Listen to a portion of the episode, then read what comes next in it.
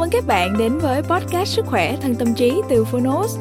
Đây là nơi chúng tôi giới thiệu phương pháp, quá trình chăm sóc sức khỏe thể chất, tinh thần từ các chuyên gia, bác sĩ, các bậc cao nhân và cả những người đã thành công từ trải nghiệm thực tế.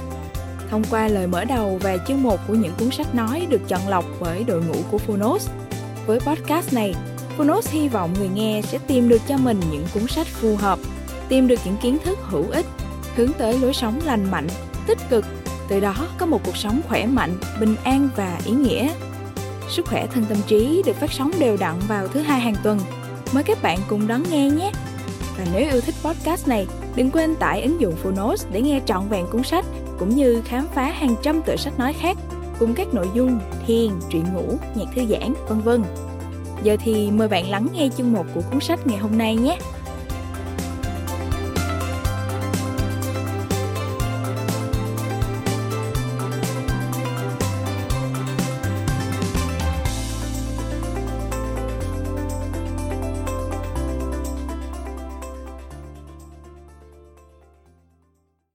Bạn đang nghe từ Phonos.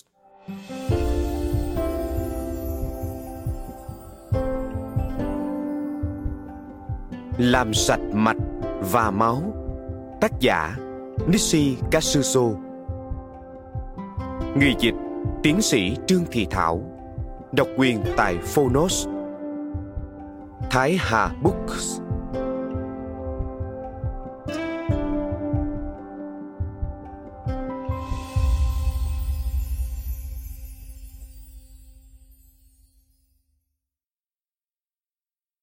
Chúng tôi tin rằng cuốn sách này cần được xuất bản để tạo điều kiện cho độc giả có cơ hội tiếp cận những thông tin đa chiều trong lĩnh vực sức khỏe.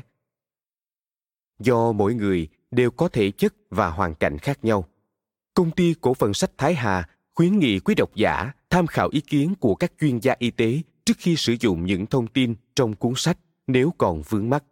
Chúng tôi không chịu trách nhiệm đối với các sai sót hoặc hệ quả từ việc sử dụng những thông tin trong cuốn sách này sức khỏe trong tay bạn, hãy lựa chọn sáng suốt. Những phương thức phục hồi sức khỏe theo tự nhiên. Đây là những nội dung và các phương pháp giảng dạy đã được thử thách qua thời gian. Đây là những nghiên cứu kiệt xuất trong nền y học tự nhiên của tất cả các dân tộc từ xưa cho tới nay. Đây là những bí quyết đã được khôi phục lại với những giải thích của các chuyên gia thời nay, cùng những lời khuyên hết sức cấp thiết của những nhà chuyên môn vĩ đại.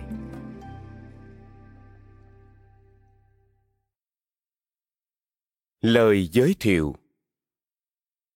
Chúng tôi quen chị trương thị thảo qua một em học trò của tôi, một bạn trẻ tâm huyết, rất có tinh thần cống hiến và phụng sự, mang tên một loài chim đẹp và quý yến.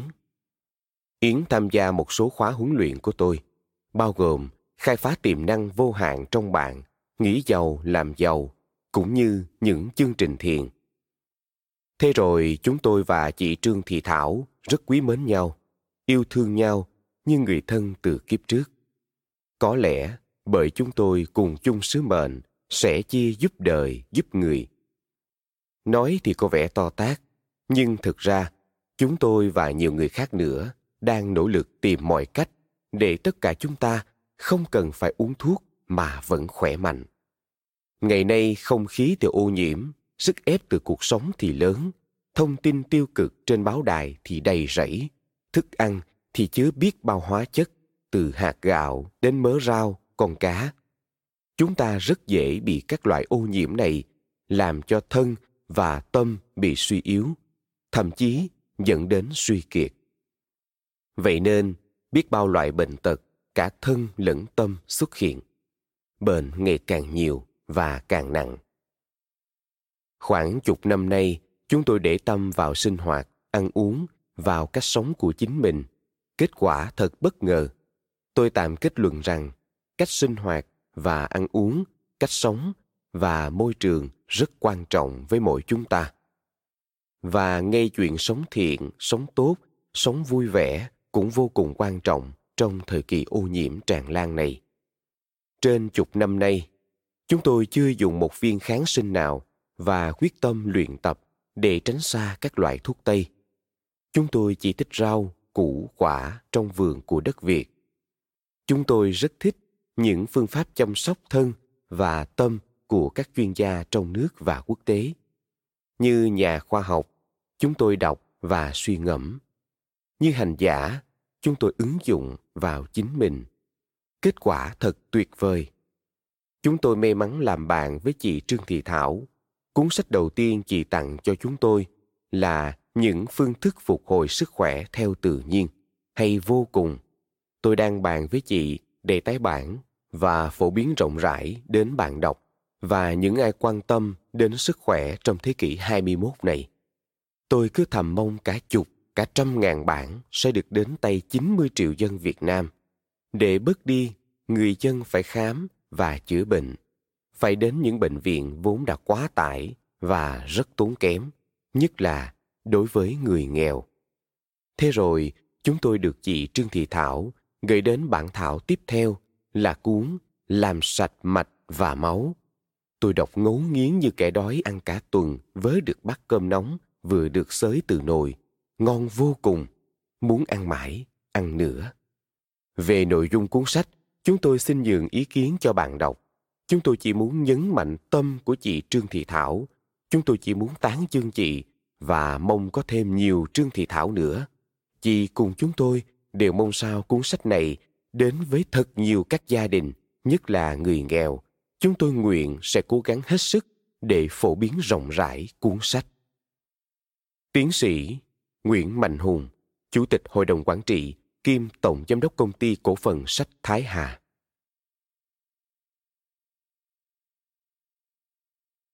Lời tựa Từ khi sinh ra, tôi đã là một đứa trẻ yếu đuối và bệnh tật. Những chẩn đoán bệnh của các bác sĩ cho bố mẹ tôi biết rằng tôi chưa chắc có thể sống nổi đến năm 20 tuổi. Dấu ấn của sự chết chóc đã được ngành y ghi lại trong ký ức tôi ngay từ những năm tuổi thơ còn quá non nớt. Nó đã chế ngự cả tuổi thơ và thời niên thiếu của tôi, làm cho tôi thấy mình đơn độc, lẻ loi, khép kín và bất hạnh. Những người bạn đồng niên tránh xa tôi, con người yếu đuối và khó tránh khỏi cái chết. Và tôi đã ngày qua ngày lủi thủi với chính mình. Sự đơn độc quả là đã làm tôi thành một nhà tư tưởng. Tôi đã nghĩ về cuộc sống, về cái chết và đôi khi những tia sáng đích thực đã lóe lên trong tôi. Tôi hiểu rằng những suy nghĩ hiện ra trong tôi đã không xuất hiện trong đầu những người bạn đồng niên vô tư của mình. Rằng họ sống một cách hời hợt nông cạn và không đi sâu vào bản chất sự việc và hiện tượng giống như điều tôi đang làm. Chừng nào nỗi đau khổ như thế còn đè nặng lên tâm hồn. Tôi không thể cam chịu với việc trí tuệ của tôi. Những khả năng đã được tôi cảm nhận rõ ràng. Thiên hướng của tôi đến với những suy tư triết học, những phán đoán của tôi, những ý nghĩ của tôi, sự thức tỉnh của tôi. Tất cả sẽ bị tiêu vong cùng với cái chết không tránh khỏi của tôi. Ở trong hoàn cảnh ấy, tôi đã nhìn rõ một sự bất công khủng khiếp nào đó. Tôi đã cảm thấy rằng ở đây có điều gì đó không đúng. Và tất cả vấn đề của tôi là chống lại mọi chẩn đoán không lành. Tôi cần tôi cần tôi cần phải sống. Tôi không thể tin chút nào vào các bác sĩ. Tôi không thể hy vọng vào họ. Chính bởi họ đã từ chối tôi sau khi đã đặt tôi vào cuộc chiến một chọi một với cái chết không tránh khỏi đang đến gần. Con đường đến với sự giúp đỡ của ngành y tế đã bị chặn lại. Tôi không còn cách nào khác là tìm một con đường mới để chữa lành bệnh. Và tôi đã bắt đầu lần mò tìm kiếm trong chính bản thân mình. Tôi bắt đầu tìm kiếm trong thế giới xung quanh tôi, trong tự nhiên, trong toàn thể vũ trụ. Cả tuổi thiếu niên, tôi đã quen ngồi rất lâu một mình trên bờ biển, được thấy những buổi bình minh và hoàng hôn. Tôi nhìn lên bầu trời và những đám mây tôi quan sát sự đùa giỡn của màu sắc trên mặt biển và cảm nhận sắc đẹp của thế giới xung quanh mỗi tế bào của thân thể mình. Tôi thán phục sự hòa âm và hoàn thiện đến tuyệt mỹ của nó. Tôi nhận ra rằng trong thiên nhiên, tất cả đều rất tuyệt vời. Tôi quan sát mọi con vật cùng tất cả cỏ cây và nhận thấy trên thế giới không có một sinh vật sống nào lại đau khổ giống như con người nếu như con vật ốm, nó đi kiếm cây cỏ nào đó để chữa lành. Nhưng nó chẳng buồn rầu vì những ý nghĩ là nó đau đớn và bất hạnh như thế nào. Nếu như con vật già nua, nó chấp nhận điều này một cách đường hoàng và như điều tất yếu, trong khi chẳng phải bận tâm về việc tại sao nó nhiều tuổi, lông sẽ bị bạc, răng sẽ yếu, các móng vuốt và chân sẽ bị run rẩy nếu như cái chết đến gần với con vật, nó sẽ đến nơi nào đó kín đáo, ẩn nấp ở đấy và yên lặng rời sang một thế giới khác. Không buồn rầu, khổ não vì cái chết cận kề bên mình. Trong thế giới này, chỉ có con người là không hạnh phúc. Chỉ cuộc sống của con người, tất cả từ bắt đầu đến kết thúc, luôn thấm đẫm nỗi đau, sự dày vò, sự khốn khó. Nhưng đồng thời với việc này trong những khoảnh khắc đặc biệt của sự bừng sáng trong tâm trí, tôi cảm nhận thấy rằng chính tôi, cái phần nhỏ bé của thế giới, phần nhỏ bé của thiên nhiên, không thể nào tách khỏi thế giới, tách khỏi tự nhiên và toàn thể vũ trụ. Tôi có thể cảm thấy mình đồng thời là bầu trời, là mây, là núi và là biển. Tôi thì thầm với các con vật, với cây cỏ và tôi cảm thấy rằng tôi hiểu ngôn ngữ của chúng nhưng tại sao trong khi tất cả thế giới xung quanh là hoàn thiện, là hòa hợp, là tuyệt vời, thì chính tôi, cái phần nhỏ bé của nó, lại phải chịu đựng những sự khốn khổ, bệnh tật? Tại sao tôi lại bất hạnh và tôi phải chết vào cái tuổi còn quá trẻ như thế? Câu hỏi này đã không đem lại cho tôi sự yên ổn nào suốt ngày này qua đêm khác. Tôi cứ nghĩ mãi về điều này, đến khi hiểu ra rằng nếu tôi là một phần của tự nhiên, của thế giới và của vũ trụ, thì tôi cần phải tìm đến sự giúp đỡ không phải của các bác sĩ và các loại thuốc, mà là của chính tự nhiên, của chính vũ trụ. Tôi là đứa trẻ thơ dại của tự nhiên, vậy mà người mẹ yêu con ấy lại không khi nào giúp đỡ đứa con yêu dấu của mình. Lúc này tôi nhận ra rằng cần phải nghiên cứu đời sống của tự nhiên nghiên cứu các quy luật của nó, và khi làm theo các quy luật này, ta sẽ trở nên khỏe mạnh và hòa hợp như chính tự nhiên. Và tôi đã đi trên con đường dài đằng đẵng để khám phá. Kết quả là tìm ra hệ thống để khỏe mạnh. Hệ thống này đã không phải là sự sáng tạo của riêng tôi. Nó xuất hiện do sự nghiên cứu phân tích cẩn trọng nhiều mặt. Sự kiểm tra bằng thực nghiệm trong thực tế của cuộc thí nghiệm tổng thể khổng lồ của nhân loại đã được tích lũy trong lĩnh vực phục hồi sức khỏe tự nhiên. Hệ thống này đã giúp tôi đẩy lùi bệnh tật và khỏe mạnh, không cần nhờ đến các bác sĩ và thuốc thang. Hệ thống này xuất hiện không phải ngay tức thì. Để tạo ra nó, cần nhiều năm, tháng, nhưng mỗi bước đi trên con đường đến hiểu biết là mỗi bước dẫn đến sự phục hồi sức khỏe tôi đã tập hợp, nghiên cứu và hệ thống lại tất cả ngày một tốt hơn để mọi người hiểu rõ về sức khỏe và chữa lành bệnh tật. Những vấn đề về phục hồi sức khỏe đã trở thành công việc chủ yếu của đời tôi. Lao động của tôi đã không uổng phí. Tôi bắt đầu đi truyền bá và ứng dụng vào thực tiễn những nguyên tắc của hệ thống sức khỏe dựa trên việc sử dụng những lực có thể chữa bệnh được nằm trong cơ thể con người nhờ chính tự nhiên để có thể giúp đỡ người khác.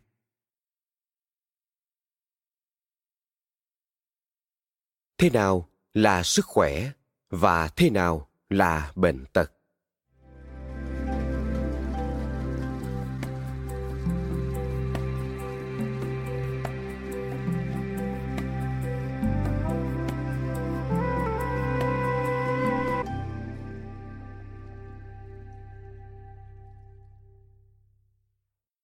Trong quá trình tìm kiếm các giải pháp sức khỏe cho bản thân, việc đầu tiên tôi thường nghĩ đến là câu hỏi, tại sao ngành y chỉ chống lại các loại bệnh mà hoàn toàn không quan tâm đến việc làm thế nào để đưa cơ thể đến trạng thái khỏe mạnh, củng cố và giữ gìn sức khỏe?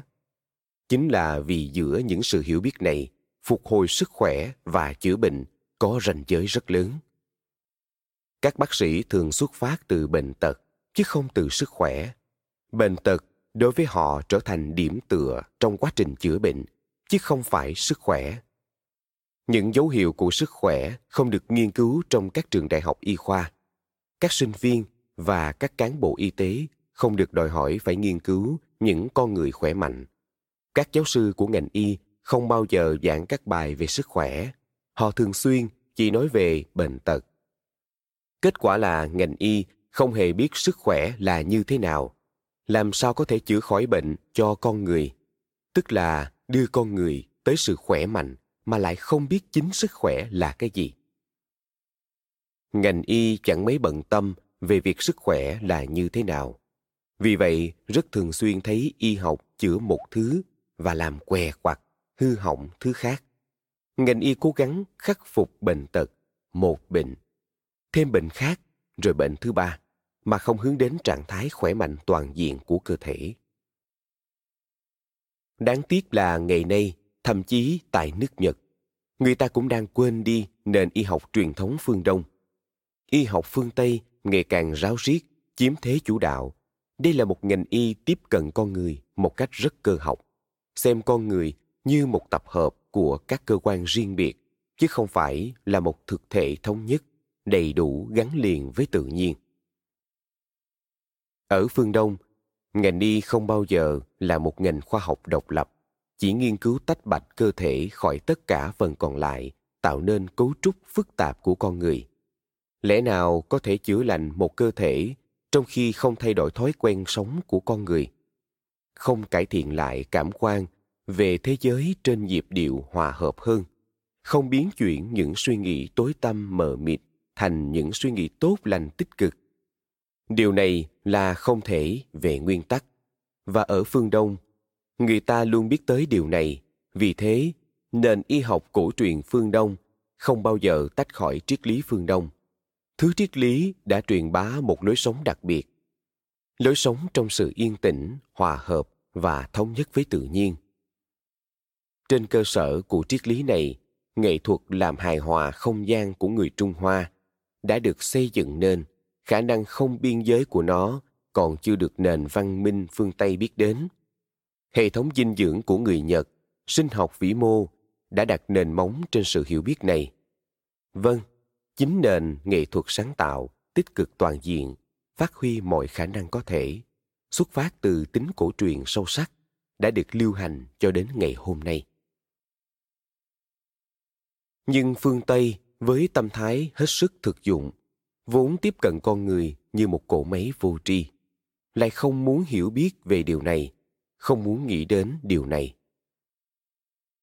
Các bác sĩ phương tây nghĩ rằng có thể điều trị con người như sửa chữa cỗ máy, chỗ này cần bôi trơn, chỗ kia phải vặn ốc, ở đâu đó cần kéo căng lò xo, và thế là tất cả lại vào trật tự ngăn nắp.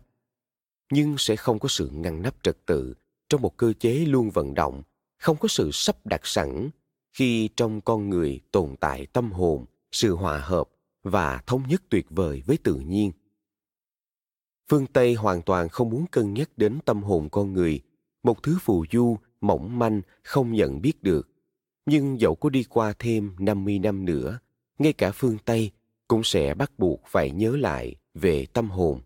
Hiện nay cả thế giới đã biết rằng thực tế đúng là như thế. Phương Tây sẽ bắt buộc phải đi tìm chân lý trong triết học phương Đông, trong y học phương Đông, vì trong thực trạng hiện nay, y học phương Tây khó tránh khỏi chui vào đường hầm không lối thoát. Không cái gì có thể giúp chữa lành bệnh một cách thiết thực nếu không hướng tới sức mạnh của tự nhiên không mở ra cho chúng ta sự thỏa mãn trong đời sống tâm hồn của mình. Nói thêm, đây là quan điểm của tác giả về y học phương Tây từ thập niên 1930. Quay lại nội dung chính. Và sớm hay muộn, y học phương Tây sẽ phải thừa nhận cơ thể con người không đơn giản là một bộ sưu tập cơ học của các cơ quan và hệ thống đây là một hệ thống thống nhất đầy đủ hoàn thiện trong đó tất cả đều liên kết với nhau là thân thể, là suy nghĩ, là tâm hồn và là cách sống. Nếu có một cái gì đó đau, đây là bằng chứng cho sự không khỏe mạnh của toàn bộ cơ thể về tổng thể. Đây là bằng chứng của cách sống, của cách suy nghĩ không đúng đắn. Đây là điều chứng minh cho sự tách ra khỏi tự nhiên và các quy luật của nó. Nhưng cơ thể là một hệ thống tự điều chỉnh. Tự nhiên đã ban tặng cho cơ thể khả năng tự phục hồi, tự đổi mới, tự hoàn thiện và chỉnh lý bất kỳ rối loạn nào xuất hiện trong đó. Đặc tính này là đặc ân cho con người từ khi mới sinh ra là sự ban thưởng của chính tự nhiên.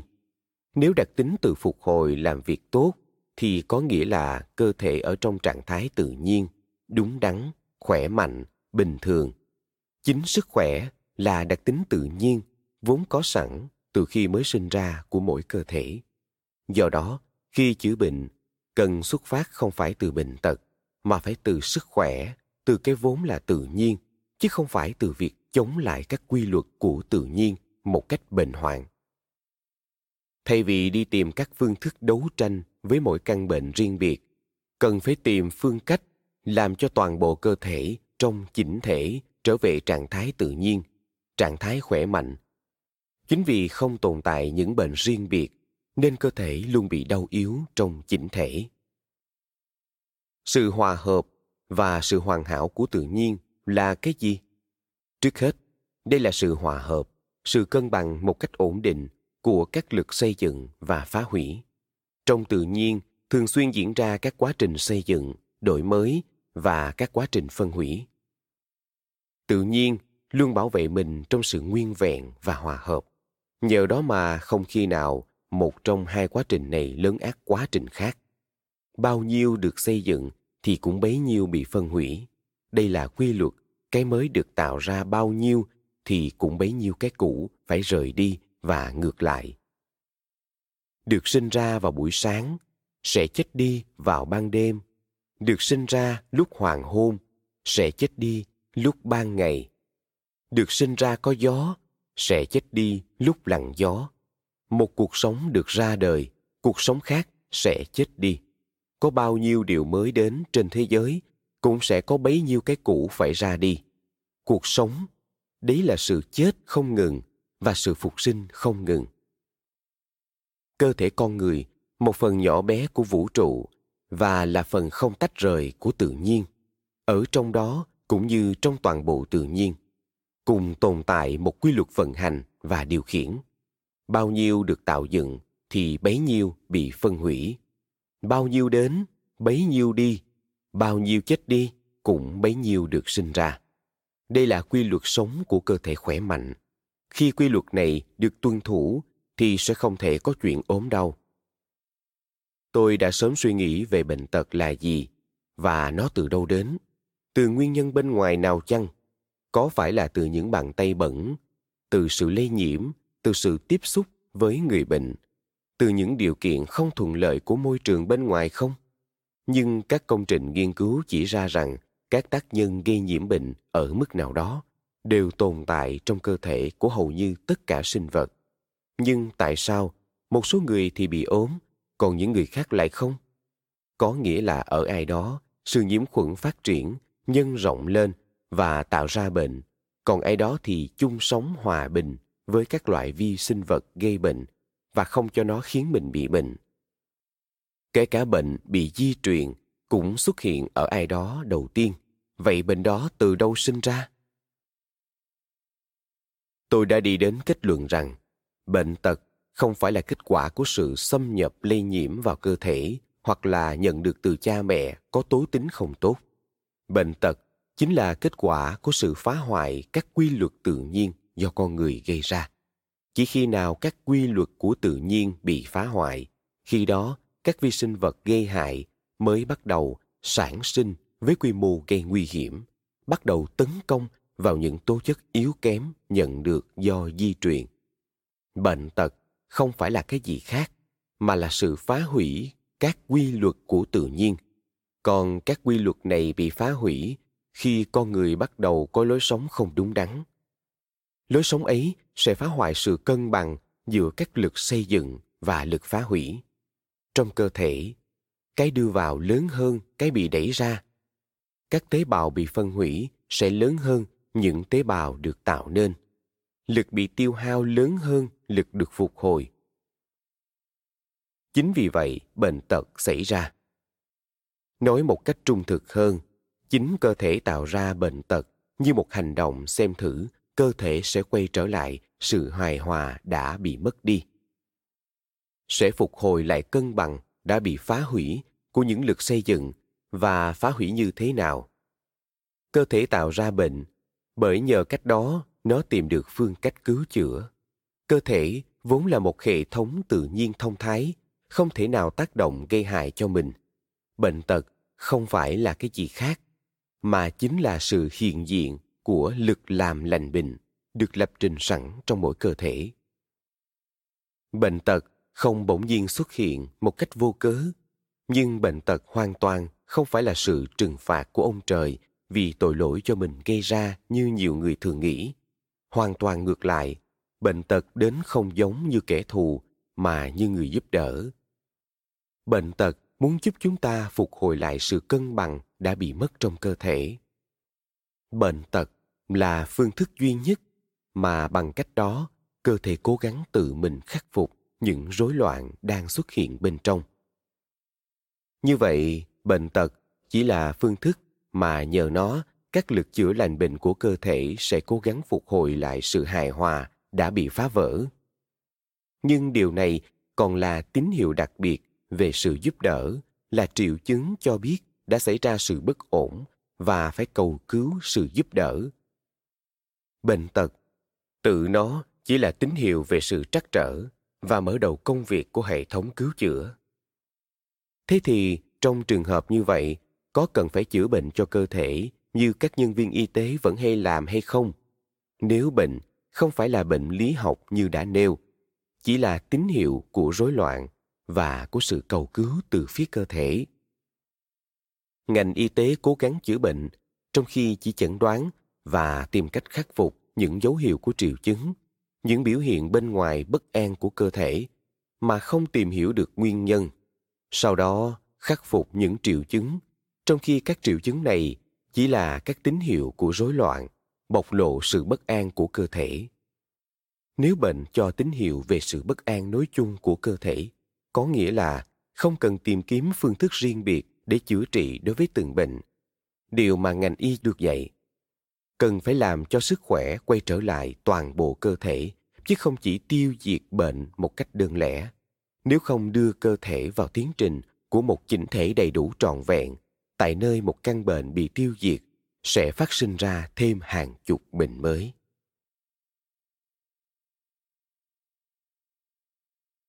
Những lực chữa lành bệnh ở bên trong chúng ta.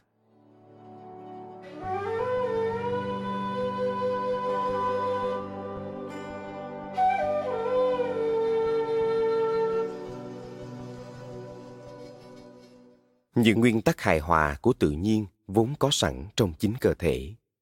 Cơ thể tự biết cần phải như thế nào để trở nên hoàn thiện. Chính vì ở trong mỗi con người có những lực chữa lành bệnh luôn bảo vệ sự hài hòa này và lao nhanh tới để phục hồi sự cân bằng khi nó bị phá vỡ. Cơ thể là một hệ thống có khả năng tự dẫn dắt, đưa mình vào trật tự tự chỉnh lý và điều tiết khi thấy xuất hiện những rối loạn, chính là lực chữa lành bình tự nhiên ở bên trong cơ thể, yêu cầu mang lại trật tự và đưa cơ thể về trạng thái bình thường rất đúng lúc. Một khi trong con người có lực này, người ta có thể luôn liệu tính trước được các kết quả trong cuộc chiến đấu vì sức khỏe của bản thân. Không cần thiết phải ngăn cản lực chữa lành bệnh của cơ thể, nhưng có thể giúp đỡ, hỗ trợ cho nó điều kiện đầu tiên để giữ gìn sức khỏe và tránh được bệnh tật là tin vào lực chữa lành bệnh của cơ thể, bảo vệ và giữ vững nó. Hoạt động của những lực chữa lành bệnh đang được xác nhận bằng cách rõ ràng nhất. Thành phần máu tự nhiên phải như thế nào mới có đặc tính tự tiêu diệt các chất ngoại lai từ ngoài đưa vào cơ thể hoặc được tạo ra trong đó? Máu tự nó đưa các chất như vậy vào cuộc chiến đấu không mệt mỏi. Ở đây, có thể chỉ là niềm tin vào cơ thể và không ngăn cản hoạt động chữa bệnh của nó. Uống thuốc không giúp ích, mà chỉ là làm cản trở hoạt động từ chữa bệnh của cơ thể. Sự sống có thể chữa lành chỉ bằng chất sống. Trong các dược phẩm không có lực chữa lành bệnh chủ yếu, không có năng lượng sống. Vì vậy, việc đưa thuốc vào cơ thể là đưa vào đó thực thể mang tính phá hoại hoàn toàn xa lạ với cơ thể sống. Sự phục hồi sức khỏe đúng đắn duy nhất là sử dụng lực chữa lành bình theo tự nhiên. Con người khi đã nhờ các lực chữa lành bệnh của tự nhiên để chữa khỏi bệnh có thể không cần đến sự giúp đỡ của các bác sĩ, các nhân viên y tế, các thầy lang hoặc những thầy thuốc khác. Nói chung là không cần bất kỳ sự giúp đỡ của ai, chỉ cần những lực của chính bản thân mình bởi lẽ rằng, trong mỗi một con người, một cách tuyệt đối trong mỗi con người đã có sẵn một lực chữa lành bệnh mạnh mẽ, đủ để giải thoát khỏi bất kỳ bệnh nào, thậm chí cả với căn bệnh mà các bác sĩ xem là không thể chữa được. Và nếu muốn, mỗi người có thể tận dụng lực chữa lành bệnh này để khôi phục lại và bộc lộ bản thân. Từ đó bắt đầu công việc phục hồi chữa lành bệnh bên trong cơ thể. Khi còn bé, tôi đã nhìn thấy tất cả thế giới xung quanh đều khỏe mạnh. Tôi đã cảm thấy chỉ riêng tôi, một mình tôi, trong thế giới này là bệnh tật và không hạnh phúc. Nhưng khi tôi bắt đầu cảm nhận được sự thống nhất của bản thân với tự nhiên, tôi nhận ra rằng một hạt nhỏ trong sự khỏe khoắn của tự nhiên cũng tồn tại ở chính trong tôi.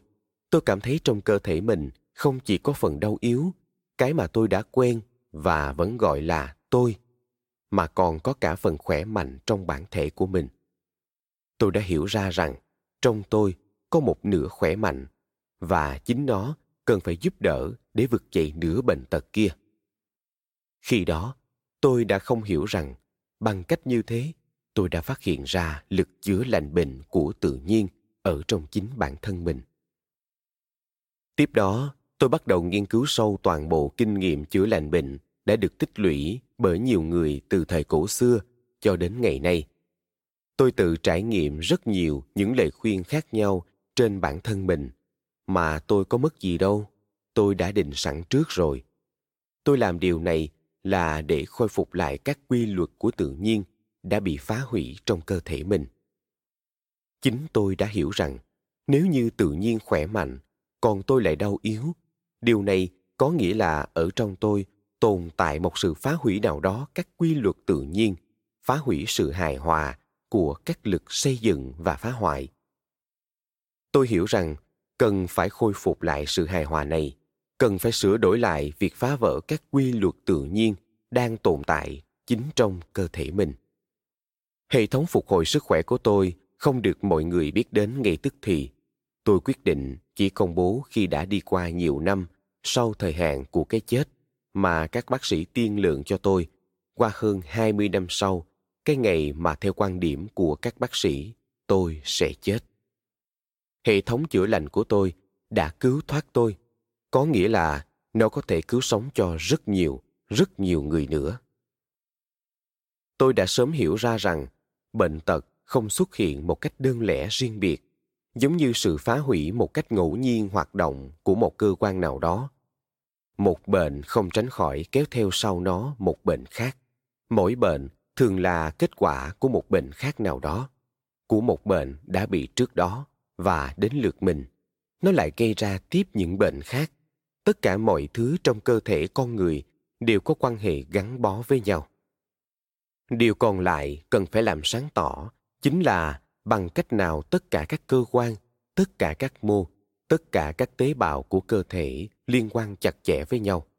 Sợi chỉ gắn kết mà theo nó, hoặc là sự khỏe mạnh, hoặc là bệnh tật được truyền đi từ cơ quan đến cơ quan, nằm ở đâu? Một cách rất tự nhiên, lực liên kết chủ yếu của cơ thể là hệ thống mạch máu. Một trong những kết luận tôi đã đưa ra từ đó sức khỏe của con người phụ thuộc vào việc máu được tuần hoàn theo các mạch.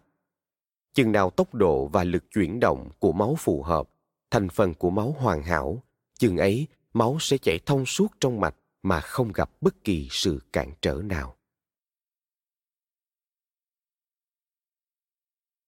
Tuần hoàn máu bình thường, dòng sông của sự sống.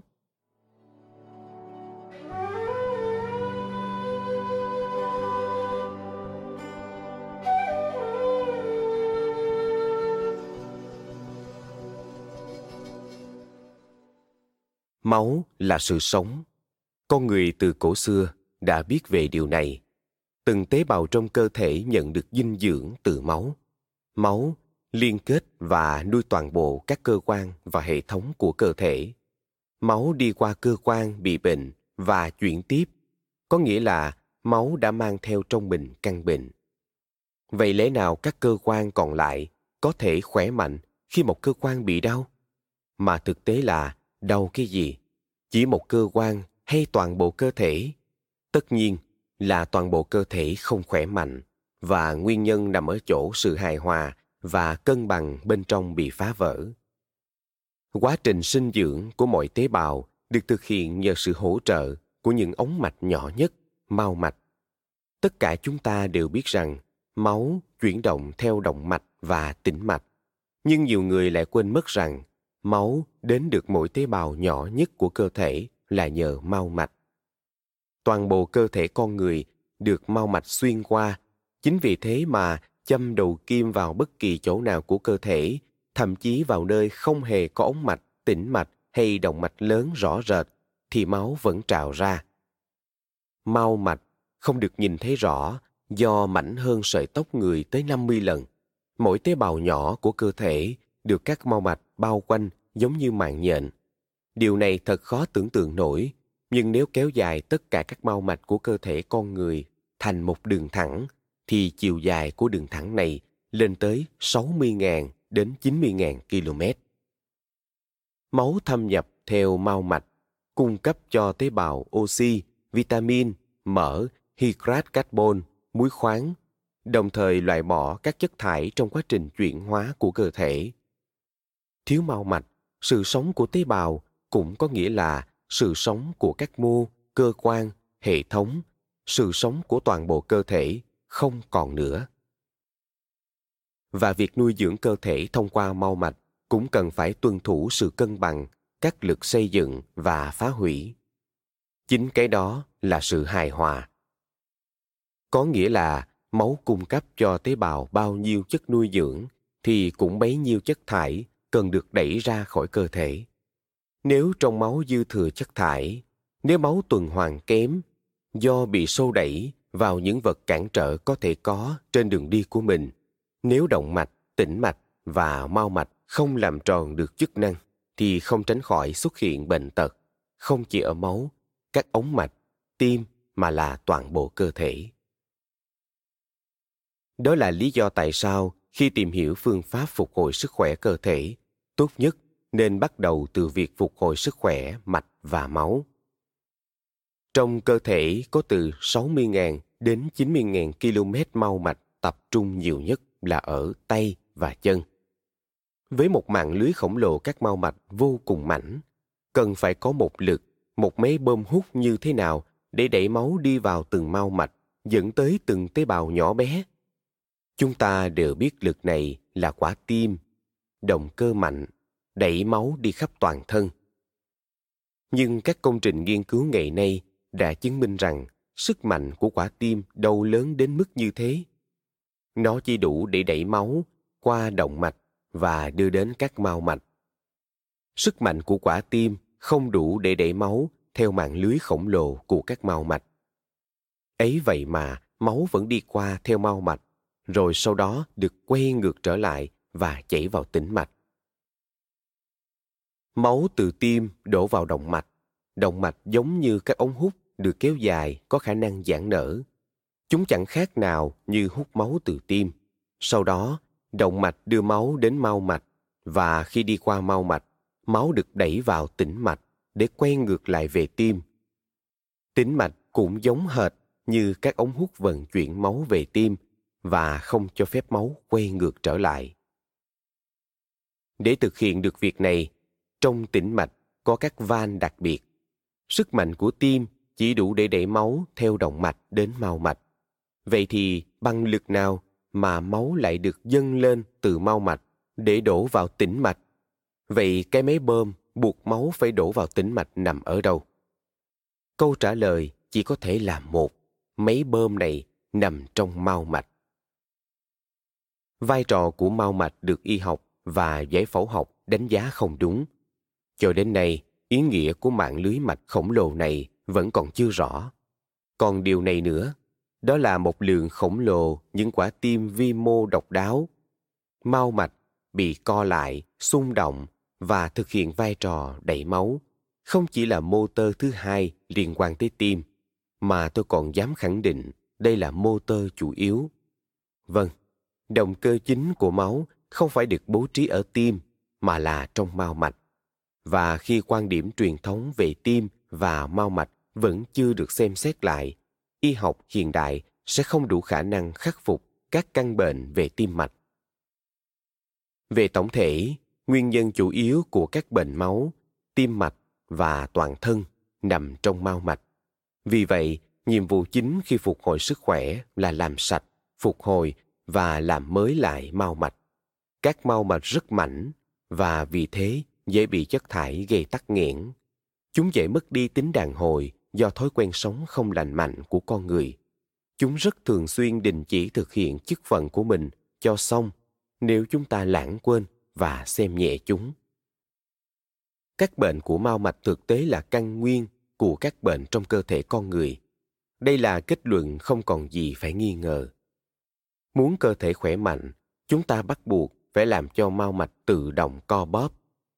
Sức khỏe của chúng ta phụ thuộc vào sức khỏe của mỗi tế bào trong cơ thể, còn sức khỏe của các tế bào lại phụ thuộc vào trạng thái của mao mạch, vốn cung cấp dinh dưỡng, sức sống và làm sạch tế bào khỏi các chất thải. Mao mạch rất mảnh, vì vậy dễ giòn, gãy vỡ và rất dễ bị tổn thương. Trước tiên, chúng bị bẩn, rồi bị gãy, bị teo khô đi, bị tổn thương nặng.